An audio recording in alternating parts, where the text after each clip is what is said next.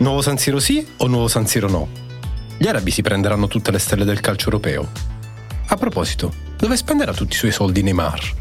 Scusate se mi intrometto nel vostro ascolto. Sono Nicola Carosieli, giornalista di Milano Finanza, e sono l'autore di Pallone d'Oro, il podcast di classe editori che ogni mercoledì tratterà un argomento calcistico, con un taglio finanziario, per capire come le scelte finanziarie e politiche possono influenzare quelle prese nei campi da calcio, e viceversa.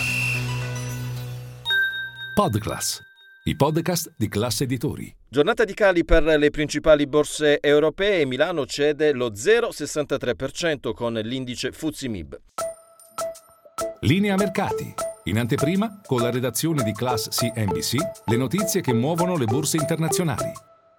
Non mancano però gli spunti positivi su Piazza Affari, in particolare dal comparto dell'oil and gas. Uno dei titoli più acquistati è stato Eni, bene anche eh, Tenaris e Snam e questo è dovuto ai nuovi rialzi del prezzo del petrolio sia negli Stati Uniti, versante WTI, che Europa, Brent, vicino ai 90 dollari al barile. Il titolo migliore però è Telecom Italia, tre titoli invece più venduti c'è Ferrari e tra gli industriali spicca il titolo Stellantis. Lo spread si stabilizza in un range tra i 165 e i 170 punti base.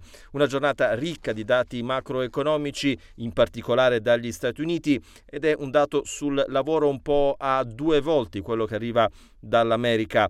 L'economia ha creato 187.000 posti di lavoro nei settori non agricoli ad agosto, quindi non far payroll al di sopra del consenso degli economisti che si aspettavano un aumento di 170.000 persone, ma il dato sulla disoccupazione è in aumento al 3,8%. Doccia fredda invece per l'Italia, l'Istat rivede a ribasso le stime del PIL nel secondo trimestre, meno 0,4%. La stima del PIL diffusa in via preliminare a luglio era stata di una riduzione congiunturale dello 0,3%.